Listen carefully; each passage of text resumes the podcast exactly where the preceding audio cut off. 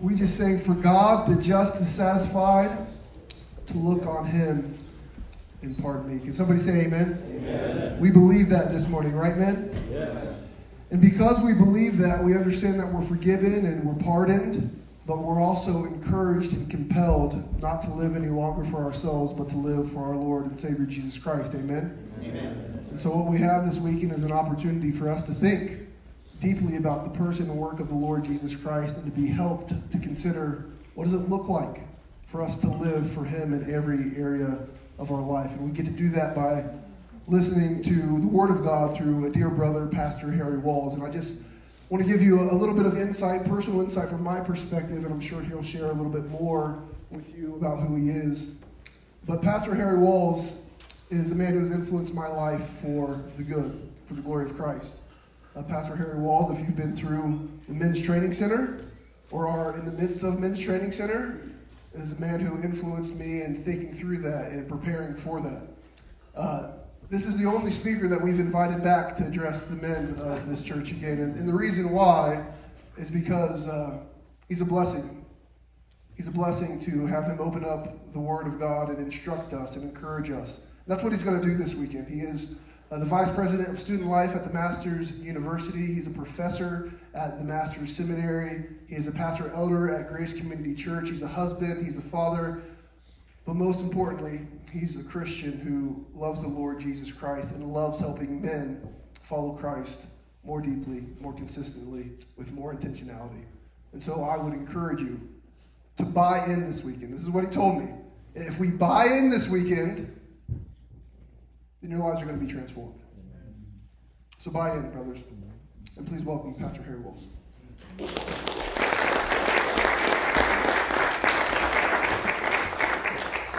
Well, good morning, Redeemed South Bay. Good morning. Thank you for the greeting back. It's always a bit dicey at the beginning. and uh, I bring you greetings from Grace Community Church where I serve and with Dr. MacArthur yesterday, and uh, he's doing better, and he knows where I am, and he's glad I'm here. I do teach week to week when I'm in town at Grace, a fellowship group called Cornerstone. Um, and greetings from the university. Um, we're uh, just one of those unique spaces um, and becoming more unique, unfortunately, because you need truth based and truth governed institutions to equip and educate young men and women to fulfill the purpose for which they've been created. And uh, there's a proverb I like to quote, it's Proverbs 23 23. It's Solomon to his son, it's the king to his people. And the uh, context of it is this is what's essential to prosper. This is the emphatic yes. And he says, buy the truth and do not sell it. Get wisdom, get instruction, get understanding. Buying the truth is acquiring something at cost. Truth is the revelation of what is. It's not what you think it is. 74% of the people who walk the planet today think the truth is what works. If it works, it's true. Or it's my truth. It becomes the truth when I validate it as the truth.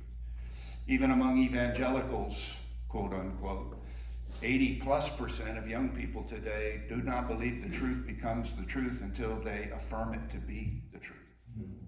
And uh, what we have the benefit of with the revelation of God's Word is the revelation of reality.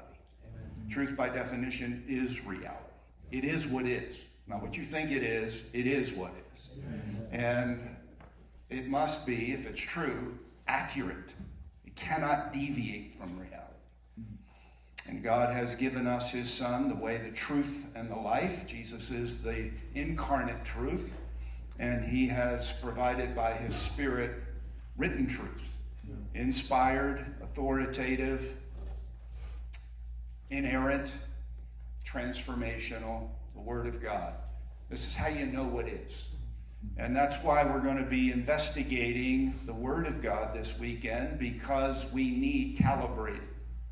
I was telling Kendall, you know, I, I have plenty to do, and I have the privilege of teaching the Bible often. Um, and I'm here this weekend because I love men's groups. I love the opportunity to talk to men, the brothers, in an effort to calibrate realign because you're in a world that is drawing you away and attempting to recondition your thinking or adjust your thinking. And you hear it over and over. You, you ask yourself, how did our culture get to such a space and place where a guy can be a girl and a girl can be a guy just because they feel that way? That's, that's just an amazing reality in our culture that that's even so.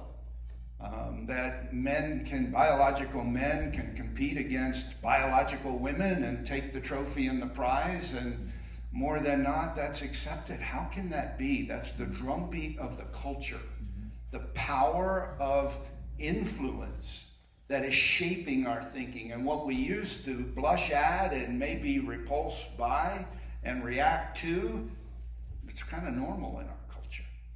and this weekend is meant to recalibrate, resensitize, align your thinking convictionally. Uh, I tell the young people I teach at the university, you have seeds of conviction sown in you, typically by parents, certainly by churches, but they aren't your convictions until they're your convictions until you're in a place and space where you have to level up and say, This is what I believe. I know why I believe it, and I'm going to live it, no matter what the uh, pressures are or the influences are. So, my goal is to establish some convictions, and I'm going to offer you three of them this weekend. We have three times together. Obviously, I get the privilege of kind of selecting what I want to talk about, and I want to talk about maximizing your life and the convictions that will make that true. You're built for the glory of God, you were made for Him. Isaiah 43 7, I formed you, God talking. I formed you, I made you for my glory. I, you exist so people see me through you. That's why you're alive. So, the things that we want to talk about involve living for the glory of God and maximizing the purpose for which He created you. And I love your church name, Redeemed, and the purpose for which He bought you. He redeemed you at His cost, at high expense. He purchased and ransomed you from the prison house of sin for Himself, a people for His own possession. You belong to God. You're to be the domicile of God on the earth. You're to live so people see him. And let me tell you something that is the best way to live your life. Everything else is temporary. Yeah. Don't care how much you own, how many places you go, how many books you write, how many people know your name. You're on the planet to fulfill the purpose God built you for. Yeah. You have huge potential, not because you're a human being but because the God who made you as a human being has the capacity to maximize your life. There's a verse in Acts, Acts 13 36, and it's, it's just, it can escape you. It talks about David. And it said, when he fulfilled his purpose in his generation, he slept with his fathers. He's buried, he died. And I'd like to tell you at the very beginning David is not the only guy with a purpose in his generation. You have a purpose in this generation. You're a difference maker, unless you don't make a difference.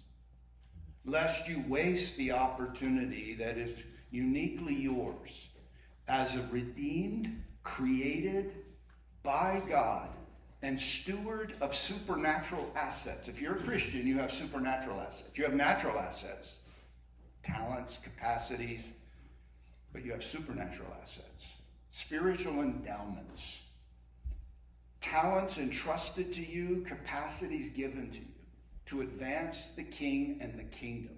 Mm-hmm. You have huge potential. And I want to capitalize on that. I'm going to give you three things this weekend. I want you to join me in Second Chronicles chapter 9. And this first installment about maximizing your life really begins with a call to don't waste your life. If I was going to give a title to this installment biblically, it's the tragedy of a wasted life. Matter of fact, the way I'd like to say it, it's a crying shame. I don't know what happened in your high school, but my high school, there was a yearbook and there was a category, different categories, most athletic, most likely to succeed, the funniest. There are different categories, and the student body or somebody in the student body in the senior class would decide who the most likely to succeed, the funniest, most athletic, they assign that and would show up in the. Most likely to succeed, my senior class, I went to a public high school in southern New Jersey. His name was Ken Carter. Ken Carter was most likely to succeed. He graduated number one in our high school class of 13 or 1400. And uh, Ken was seen by his student peers as somebody with high potential. And from a human vantage point, we had a 20th reunion, which I had the privilege of attending. And uh, at that 20th reunion, and Ken and I grew up together. We went to the same sending public uh, middle school, so I knew Kenny as a, a, seventh grader and an eighth grader. Then we went to high school together. Didn't hang out a lot. I played sports, he didn't. Um, but he ended up going to Johns Hopkins, and he ended up becoming a medical doctor. And he became very influential in terms of his profession and career. And uh, you could say, well, most likely succeed to succeed, succeeded. And I don't know if you had that in your school, and I don't know if those persons who were identified as likely to fulfill great potential realized that potential. Because there are a number of people with great potential who don't realize it. Athletes are about to have the draft today the NFL draft. And there's going to be some quarterbacks taken in the first round, and some of them are going to be a bust. Somebody's going to spend a lot of money. Somebody's going to trade away a lot of assets in order to have Bryce Young or CJ Stroud, or you pick the quarterback you know. And some of them are going to succeed, but most of them will not succeed.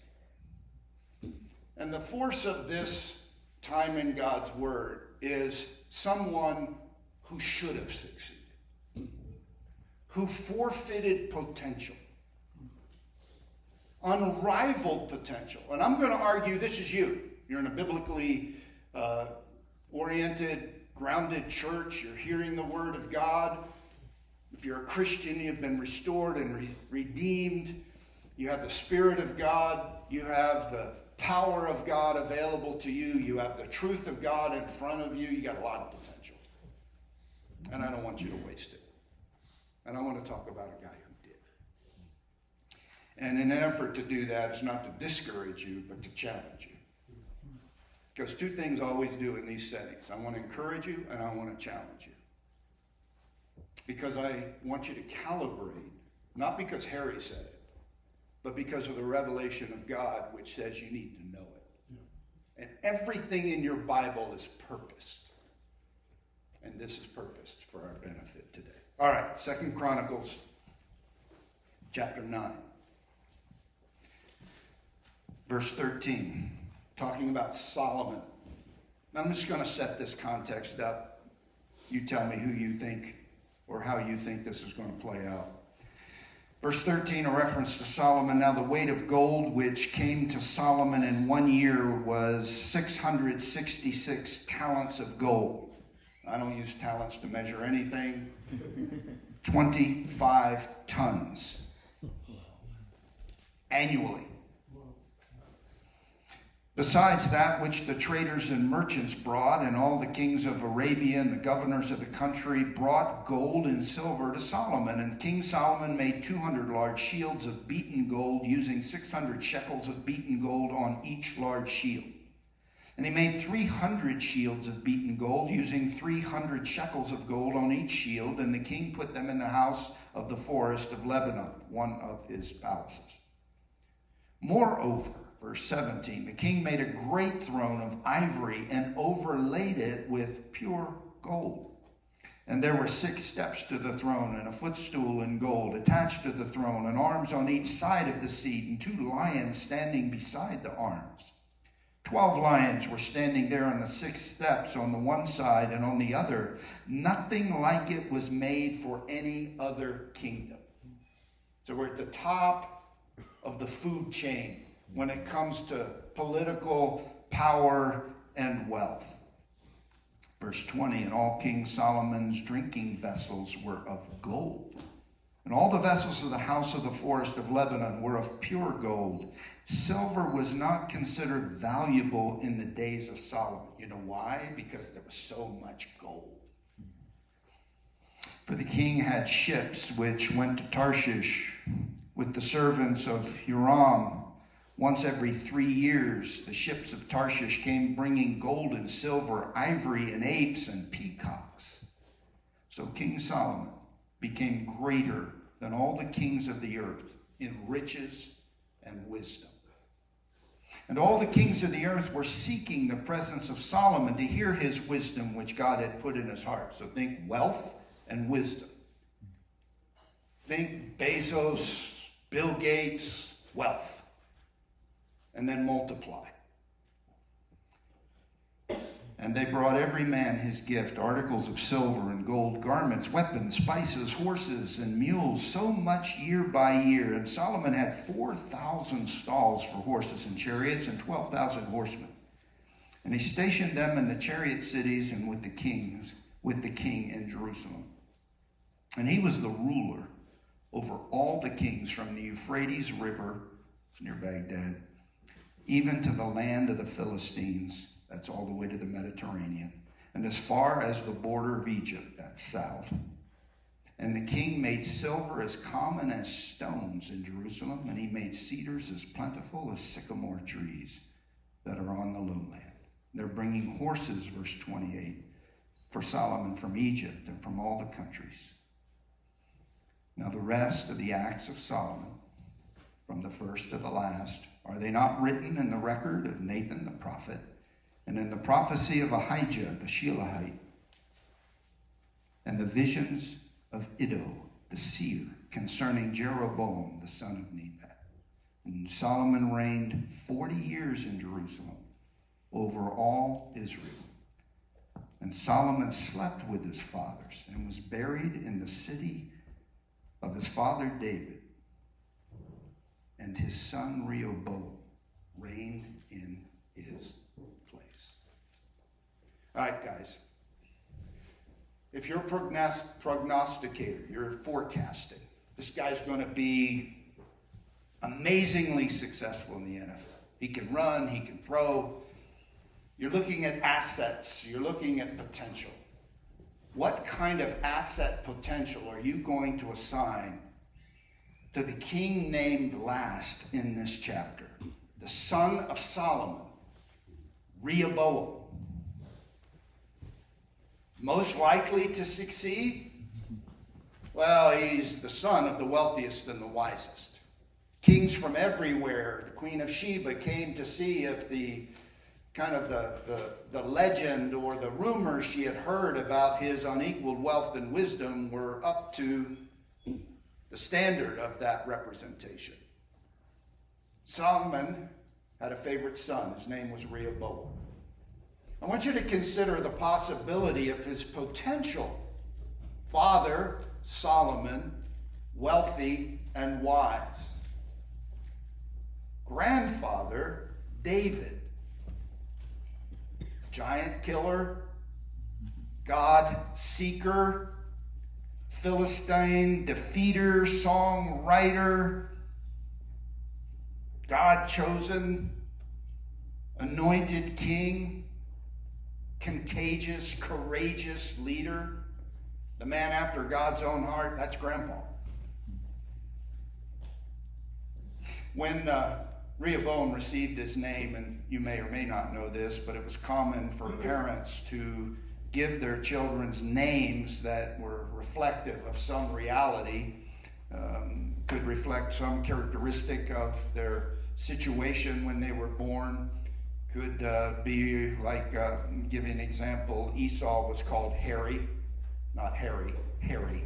He had lots of hair uh, on his skin, born with a lot of it. Edom, his name means red. Korah, his name means bald. Zerubbabel, born in Babylon. Names meant something, they had associations. Rehoboam's name means enlarger of the people. Listen, a name could be given by a mother, but it was always affirmed by a father. That's why when John the Baptist was born, his name will be called John. They waited until his father could speak. Yes, his name will be John. The name of Rehoboam, approved by his father, maybe even given by Solomon, represents hope, in larger of the people. Whatever the kingdom is at the time of Solomon, my hope is that Rehoboam will make it bigger and better. It would be like LeBron James naming his son Kobe Jordan James. Whatever I am, he's going to be better than I am. Solomon, whatever I am, I'm going to name my son as someone whose my hope is he'll be bigger and but he'll enlarge. He'll make it better. He'll make it bigger. He's the enlarger of the people. And the heritage that he was born into was when Israel was enjoying unrivaled wealth. So you talk about the economy. It's not just what his dad had, it's what the people had. I just want you to listen to some of the highlights. This is 1 Kings 4, verse 20. Judah and Israel were as numerous as the sand that is on the seashore in abundance. They were eating, they were drinking, they were rejoicing. This is inspired revelation about how it was when Solomon was ruling. And Solomon ruled over all the kingdoms from the river, that's the Euphrates, to the land of the Philistines, to the border of Egypt. They brought tribute.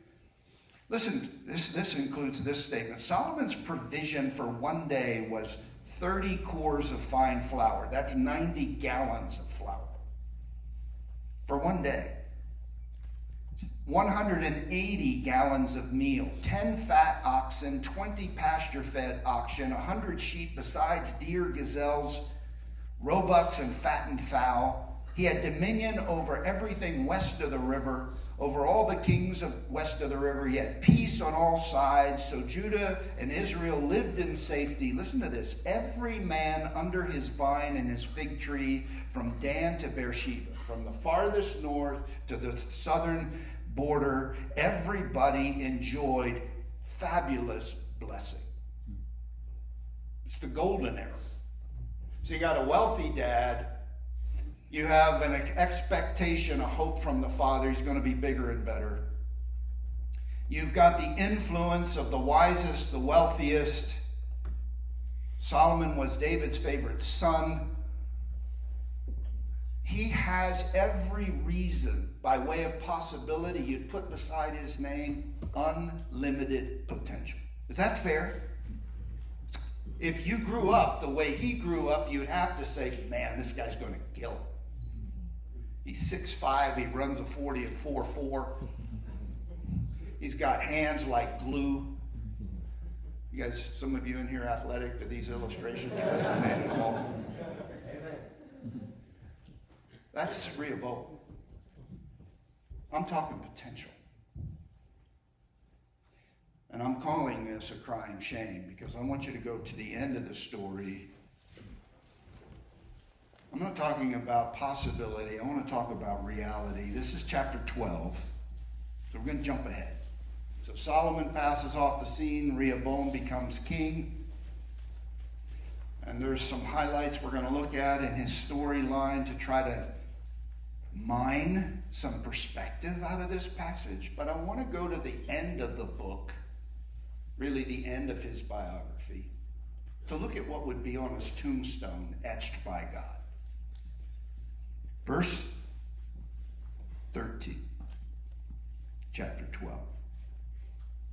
So King Rehoboam strengthened himself in Jerusalem, and he reigned. And Rehoboam was 41 years old when he began to reign, and he reigned 17 years in Jerusalem, the city which the Lord Yahweh had chosen from all the tribes of Israel to put his name there. And his mother's name was Naamah the Ammonitess. Now, watch these four words This is the epitaph. This is inspired reality. And he did evil. The reality, which is God's commentary, really three weighty and unchangeable words, he did evil, was the summary of potential, forfeited potential. No, he wasn't as evil as Rahab, or Ahab, I mean, selfish, greedy Ahab, or as wicked as Manasseh, who made everything an idol. The issue wasn't he was as evil as he could have been, but he was not as righteous as he should have been. And if you looked at 1 Kings 14, 22 and 20, through 24, which is the parallel passage and historical record of this, it says not only did he do evil, but Judah did evil with him. So let me just punctuate so it's abundantly clear all of the potential resulted in this reality. He did, he did evil with that potential. And not only did he do evil with that potential, he influenced others to do evil. Now, gentlemen, your life, and I'm going to talk about this the next time we're together, has influence.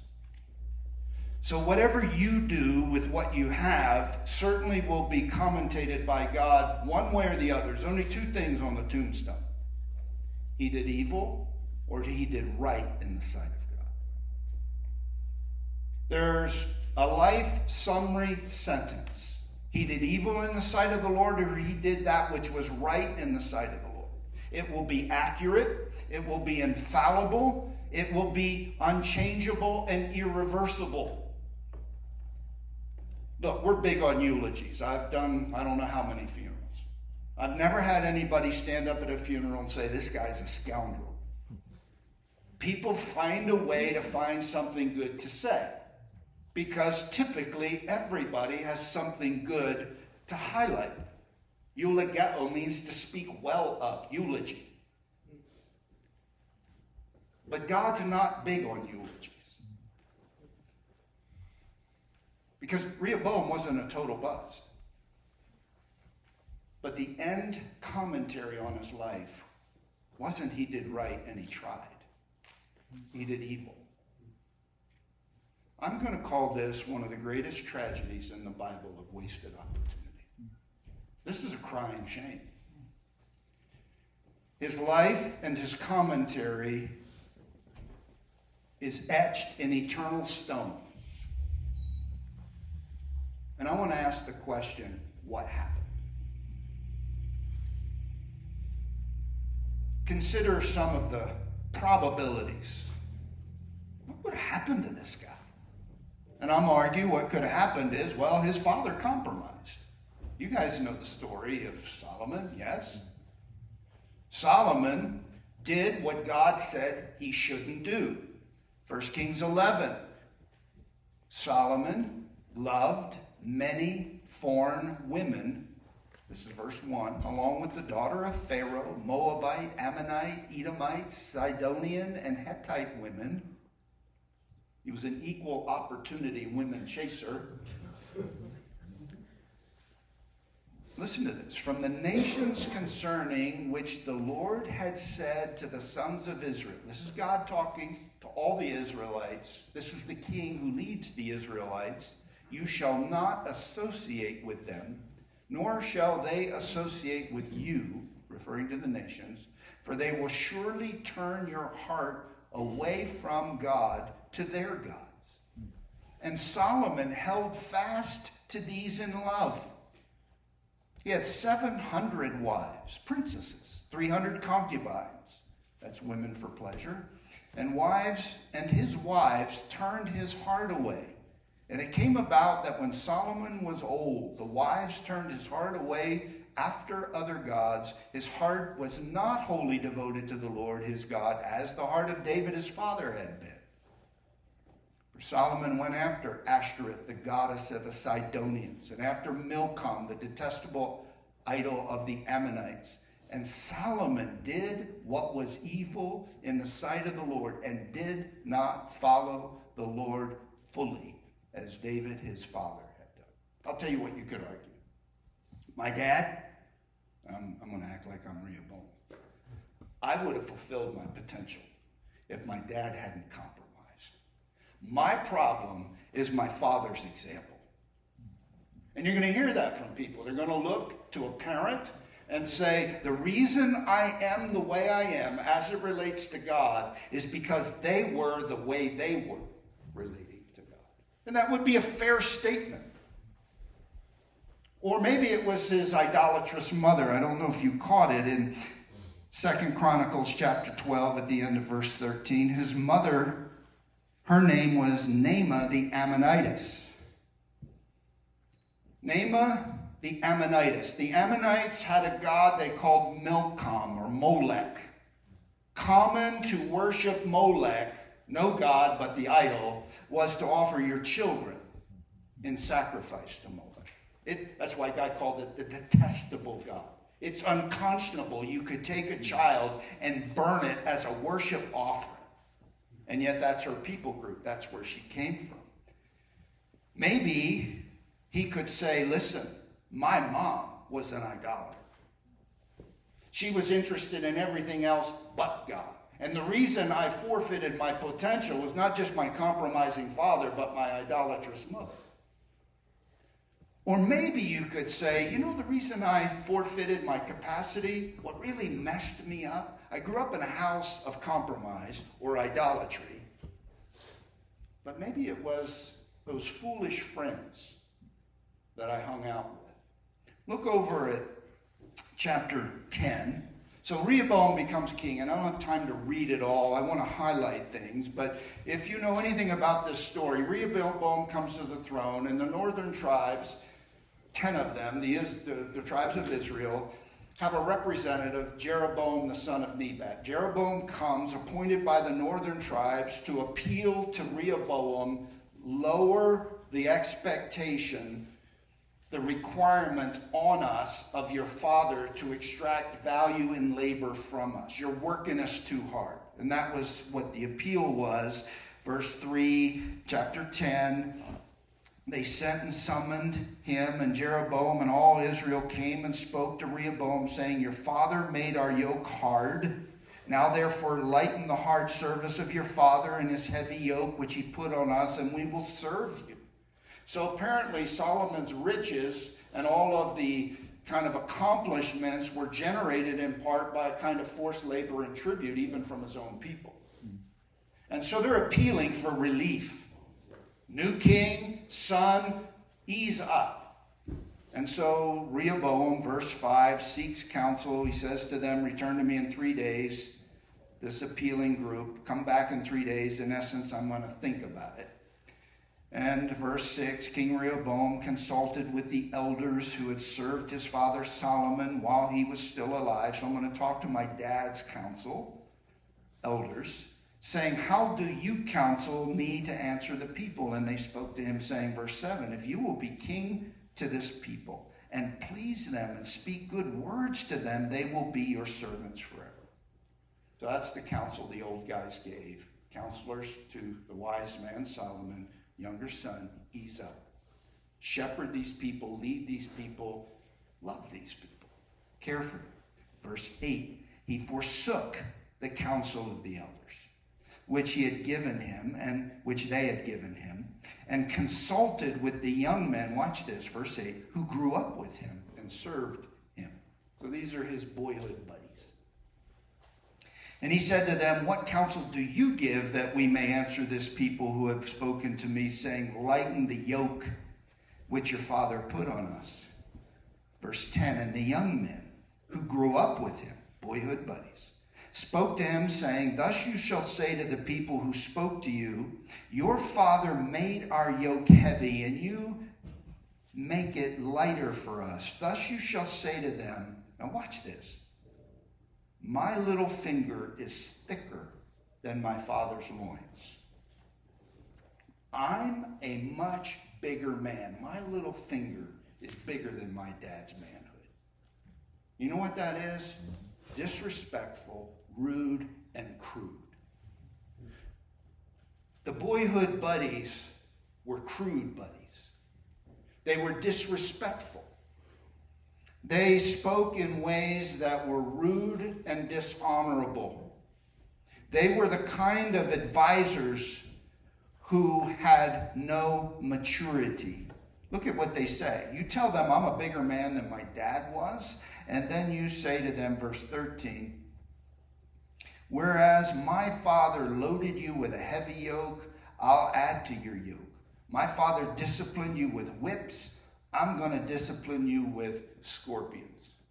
So, disrespectful, crude, and rude, harsh, and heartless, calloused, vulgar, and violent. Now, listen, gentlemen, don't miss this. He that walks with the wise will be wise. The companion of fools will be destroyed. You could say that the reason Rehoboam was such a bust, he had a compromising father, bad example, had an idolatrous mother, bad influence, and he had friends who were worthless, vulgar, heartless, harsh, violent, disrespectful, full of pride. Listen, Proverbs 18:6 says, "A fool's lips bring strife, and his mouth calls for blows." Fools will, Proverbs 13:20, they will suffer harm. Listen, foolish friends fuel foolishness. He that walketh with the wise will be wise. Boneheaded buddies are bad for your potential. Some of you, and I want to say this right now, some of the most important decisions you will make have to do with who will you do life with. Friends you will choose, influences you will have. But the heart of the problem is not the idolatrous mother the compromising father, or the foolish friends. And by the way, he took the advice of the foolish friends, and the kingdom of God was divided just as God had predicted. So he said, I'm going to double down. The people said, You're not our king. So the ten northern tribes, united under Jeroboam the son of Nebat, they rebelled and they resisted, and the kingdom was divided. Divided. Judah and Benjamin, southern kingdom, 10 northern tribes, and for the next series of cycles of kings and generations, there was nothing but endless war between those two groups. So I want to go from the probabilities and the possibilities to what I'm going to call the certainty. And I want you to go back, and maybe you already saw it, back to the epitaph, verse 14. because we get benefit, not just from the declaration of his wasted life potential, but why. And, gentlemen, the force of this first session with you is meant to calibrate you with a conviction that if Rehoboam did evil for this reason, forfeiting great potential, so will you, and so will I. And it's simple, it's inspired, it's helpful, and it's convicting. Verse 14. And he did evil. Now, watch the words. I highlighted my Bible. If you look at my Bible, it's got color. And in this, I've highlighted in bright yellow because. And I've underlined, he did not set his heart to seek the Lord. Period. The problem with Rehoboam wasn't his mom, wasn't his dad, wasn't his friends. The problem with Rehoboam was not some external condition, it was an inward condition. It was not about smart, it was about his heart. It was not about wealth, it was about his heart health. He did not set his heart to seek the Lord.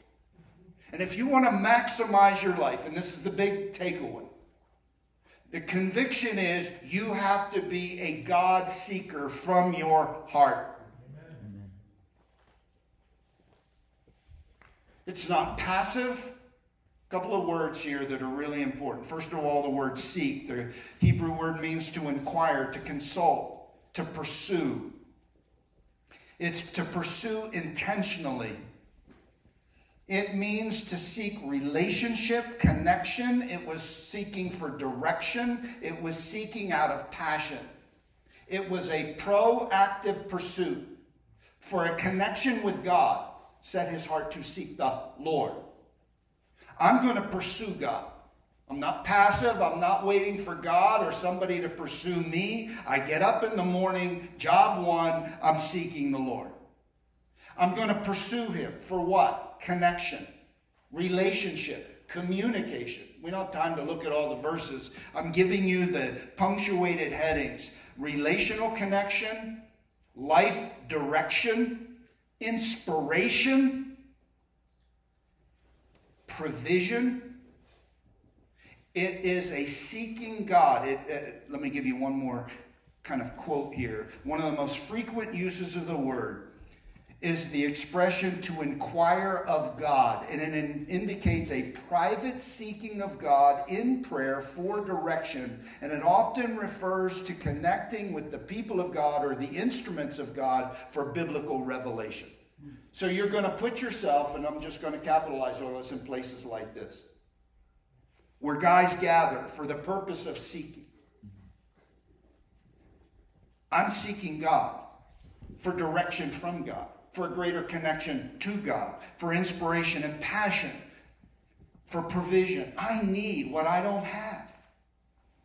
Rehoboam's failure is he did not, here's another key word, set his heart to do that. Now, the, the word for set it's the Hebrew word kun. It's used 220 times. There's a lot of ways and places contextually you can look at how this word kind of plays itself and colors itself out. But let me give you the two big ideas. Setting your heart involves two things. Number one, it involves putting yourself in a position to seek God.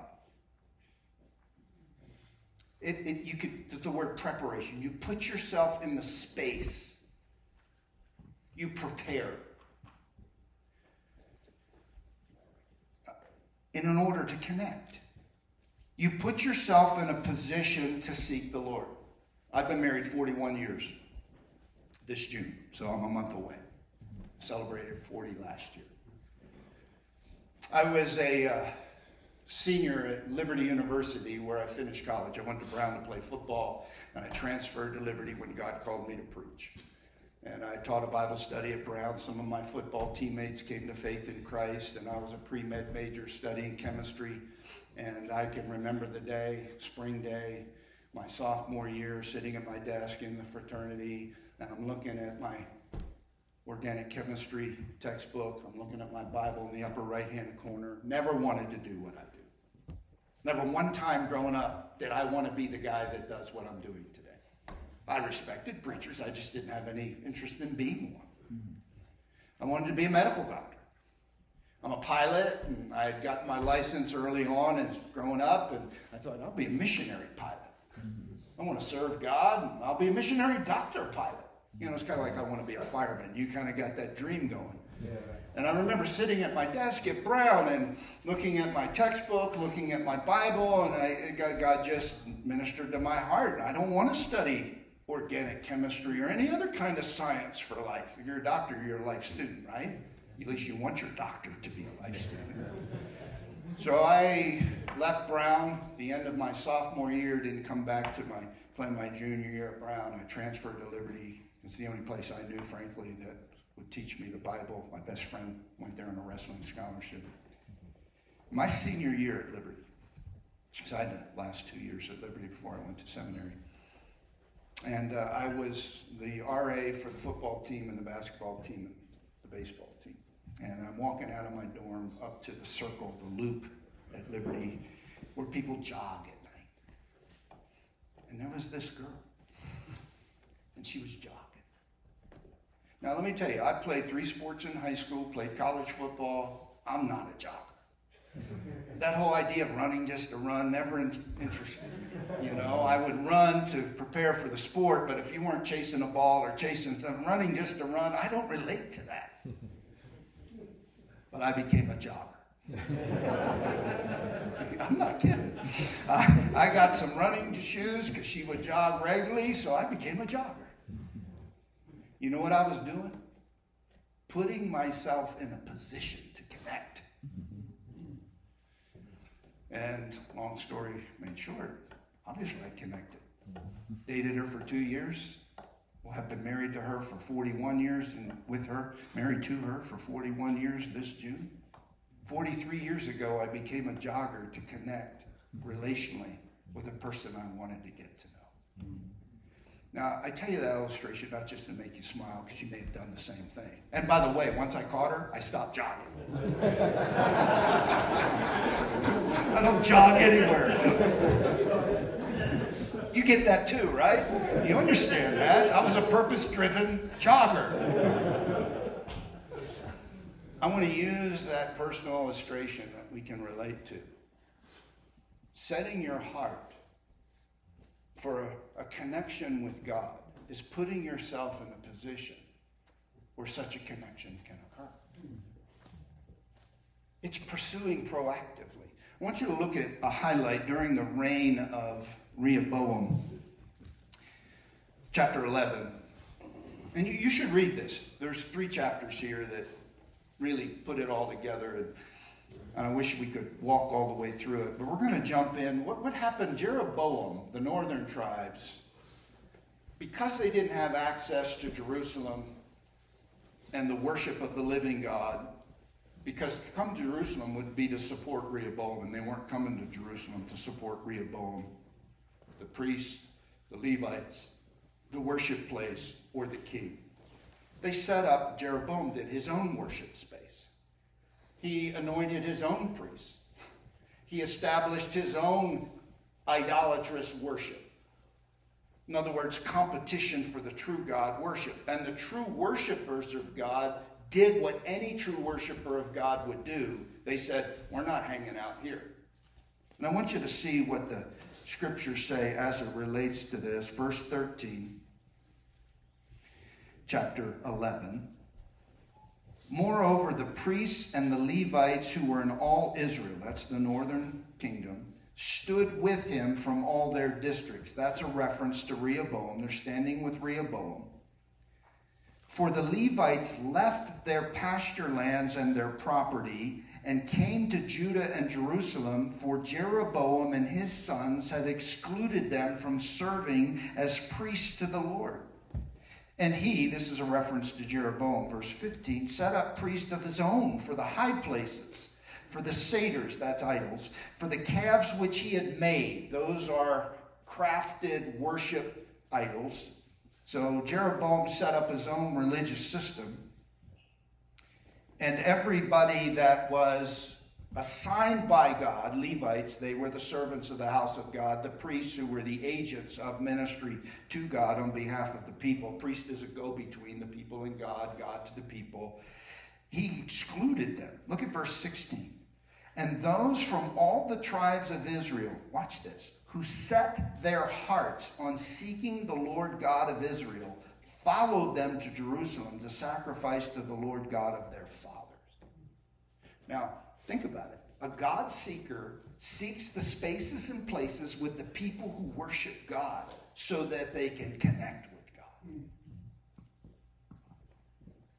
The reason Rehoboam fumbled the ball and forfeited his potential, the reason he did evil, is because he did not consistently put himself in position to connect with God through the means God had given priest, worship, sacrifice, temple. In our case, and in his case, those who knew the Word of God and promoted it. Now, there's a second nuance to the word set. It's not just put yourself in a position to connect, it's once you get into that position, you stay there. It's a position and a resolution. It's a conviction. I'm not moving. He did not prepare his heart to seek the Lord because he didn't put himself in a position and he didn't stay in that position. Look at verse 17 of chapter 11. And they strengthened the kingdom of Judah and supported Rehoboam, the son of Solomon. Watch this. For three years, for they walked in the way of David and Solomon for three years. Now, why do you think it says that? Because he reigned 17 years and he stopped following after three years. Look at verse chapter 12. Verse 1 And it took place when the kingdom of Rehoboam was established and strong that he and all Israel with him, watch this, forsook the law of the Lord. The problem with Rehoboam was not only did he put, not put himself in a position to connect with God, he didn't stay in the position to connect with God. Second Chronicles 11 17, he was a part time piety person. Three years. He was sometime submission.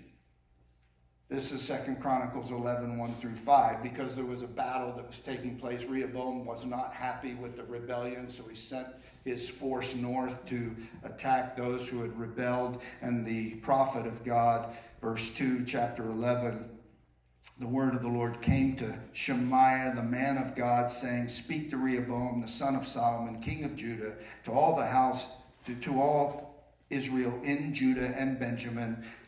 Verse 4 Thus says the Lord, You shall not go up or fight against your relatives. Return every man to his house, for this thing is from me. So God's talking. To whom? Rehoboam, through the prophet of God, God's spokesman. Look at the end of verse 4. So they listened to the words of the Lord and they returned from going against Jeroboam.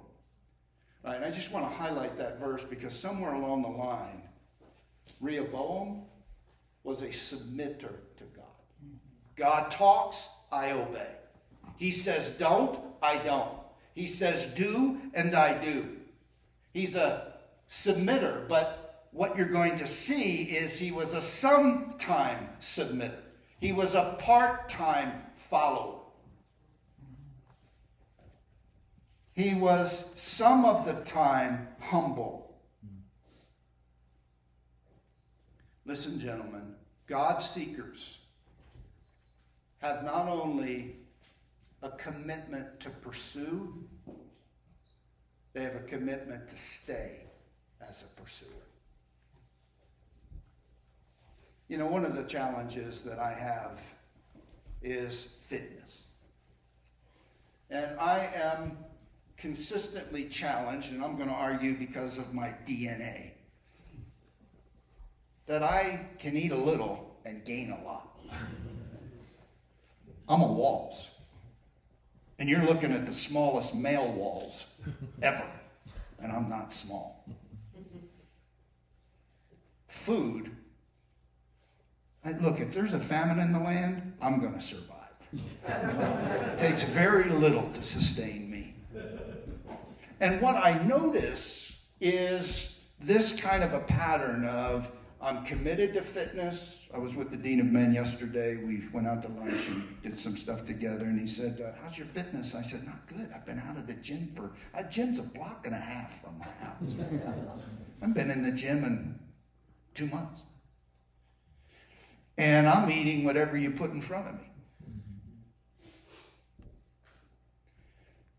And this is not a beat up on Harry session. This is basically to tell you that it's one thing to say, I need to be fit, and I'm committed to good diet and exercise, and staying in that conviction and commitment.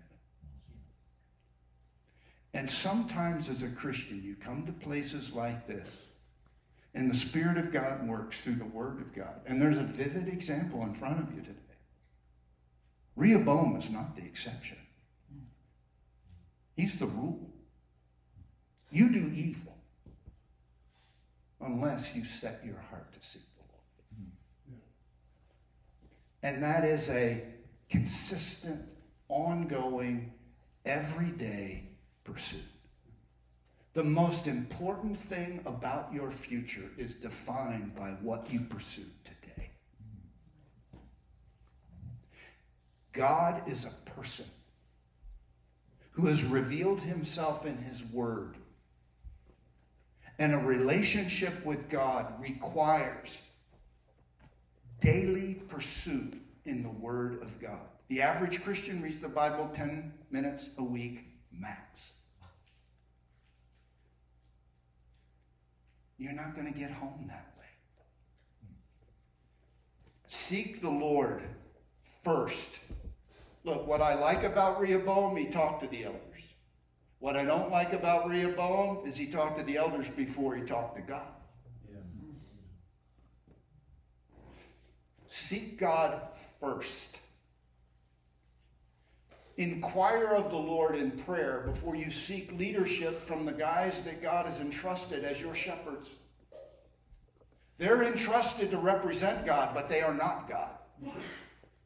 Seek God first, seek the elders, and set the boyhood buddies aside. seek God for your satisfaction. I, I just want to highlight this because this is a men's retreat. I want you to look at verse 12, or verse 18 rather, of chapter 11. Sought the Lord for three years. Verse 18 Then Rehoboam took as a wife Mahalath, the daughter of Jerimoth the son of David and of Abihail, the daughter of Eliab, the son of Jesse, and she bore him sons, three of them. Verse 20, and after he took Maacah, so that's not Mahalath, this is Maacah, the daughter of Absalom, and she bore him four sons. Verse 21, Rehoboam loved Maacah, the daughter of Absalom, more than all his other wives, see the S plural, and his concubines, for he had taken 18 wives and 60 concubines, and fathered 28 sons and 60 daughters. Can, can I just suggest to you that part of failing to seek the Lord is you seek the Lord first and foremost for your satisfaction, not through this endless pursuit of sensual or sexual or human relational gratification. I mean, you look at this guy, and, and I wrote it in my notes. He, he sought wisdom from men, not God. Number two, he did not seek the Lord through his elders. He did not seek the Lord through his word. And he did not seek the Lord primarily for his satisfaction. He had 18 wives, 60 concubines. Concubine was a mistress. Listen, there's one of the statements that Jesus made in John chapter 4. He said, My food, my satisfaction, my meat is to do, do the will of him who sent me. I don't remember, but I do think I taught you Proverbs 7 the last time. And Proverbs chapter 7 says and begins by teaching us all that the solution to moral immorality, immorality. The solution to immorality, the temptation of the flesh, begins with feasting on the Word of God. My son, if you keep my words within you, if you treasure it like the apple of your eye, if, if you treat it like a brother or, or a sister or an intimate companion, if you put it in front of you, in other words, if the Bible is your soul food, they will keep you from the foreigner and the adulteress who flatters with her words. Why? Because the Word of God is soul food. And soul food, I desire your word more than my necessary food, Job said. If you don't find satisfaction in your relationship with God, there's no amount of women that will satisfy you not the one you're married to, or the ones that will tempt you, or the images that prompt you. Satisfaction is from the fountainhead who says, I am the water of life. Remember when he said that? John 4, woman at the well? If you knew what kind of water, if you knew who was talking to you, you would ask for me living water five husbands, living with a guy not her husband. In other words, she's, she's seeking satisfaction in one relationship after another. And he's basically saying that in there, you know it's not there, it's right here. The reason Rehoboam fumbled the ball is because he was not resolved to seek his satisfaction in the. He was not resolved to seek satisfaction with the people of God through the Word of God. He was not resolved to submit to Yahweh when Yahweh talked. Gentlemen, this is authoritative.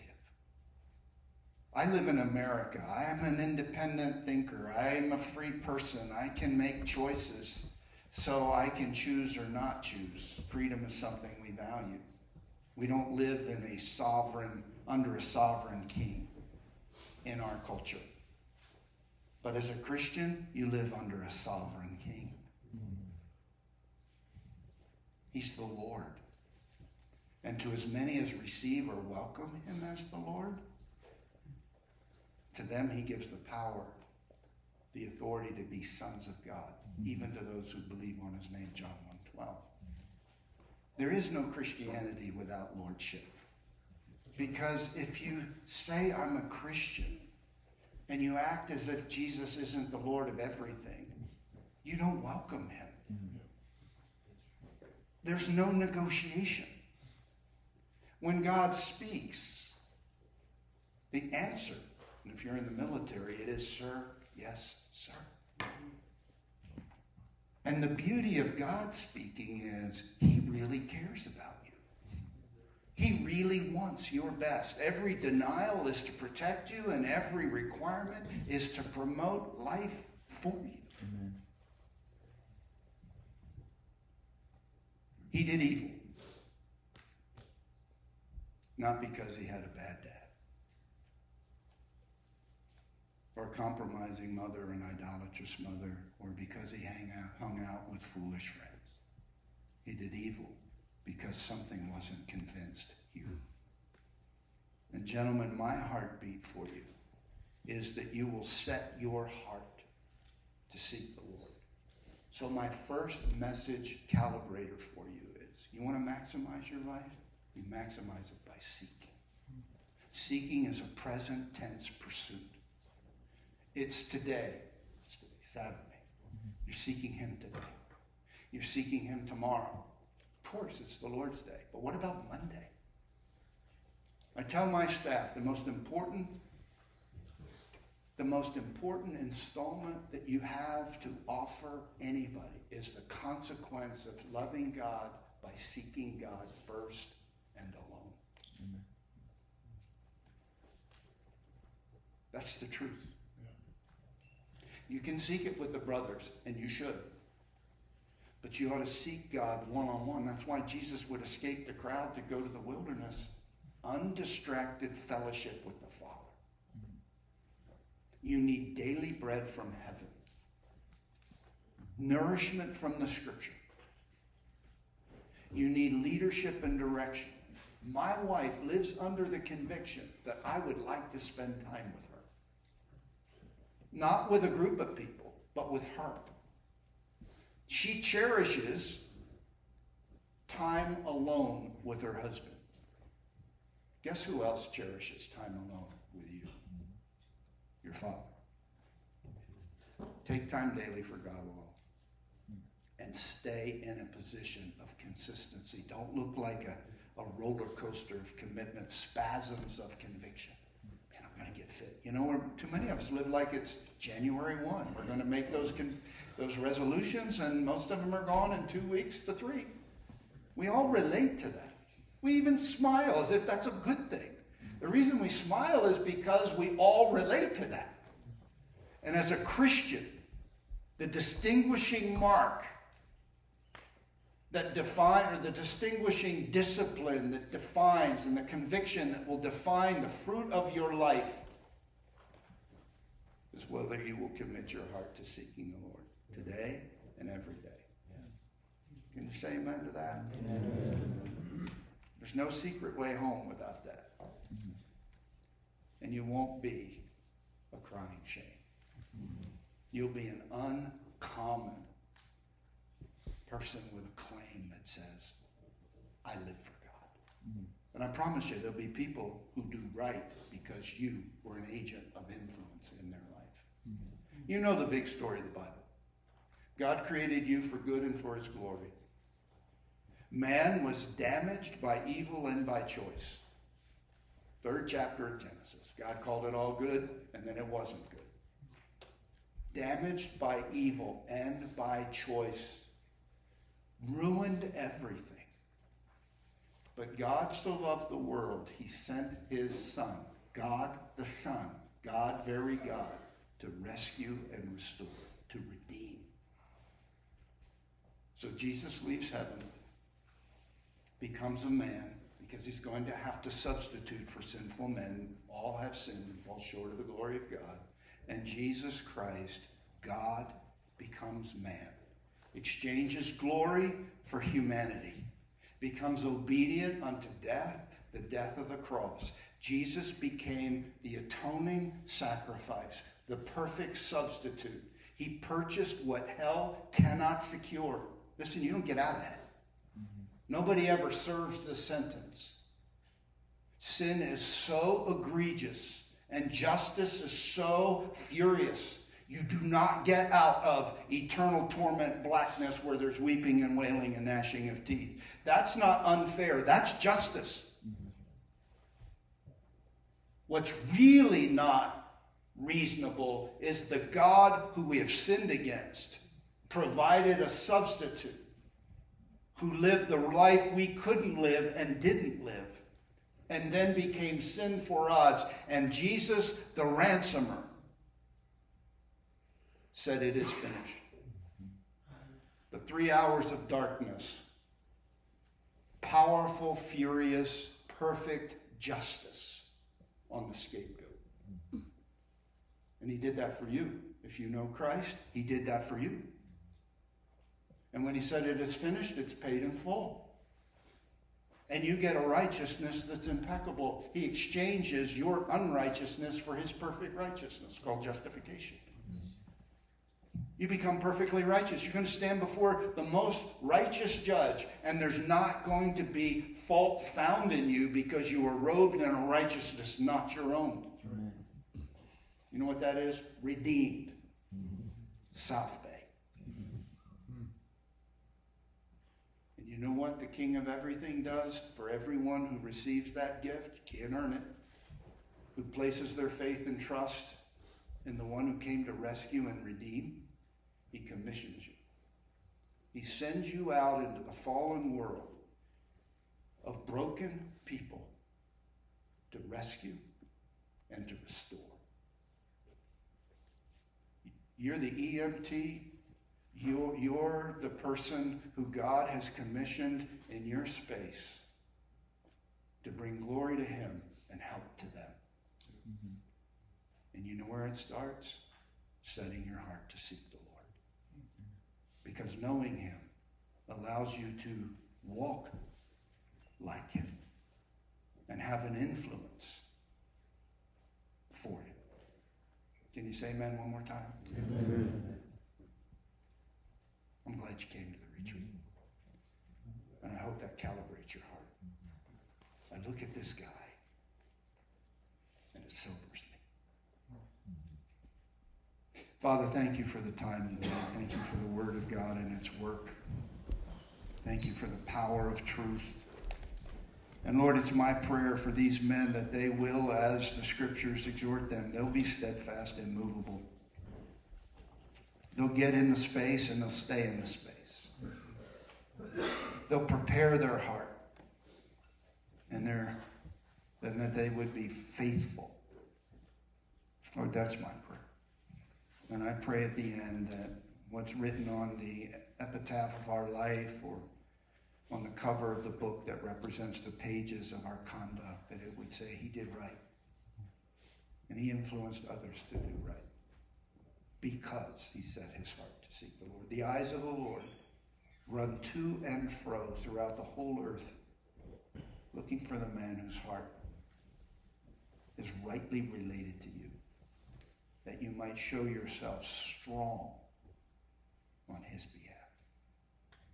May we be recipients of such strength. In Jesus' name, amen. amen.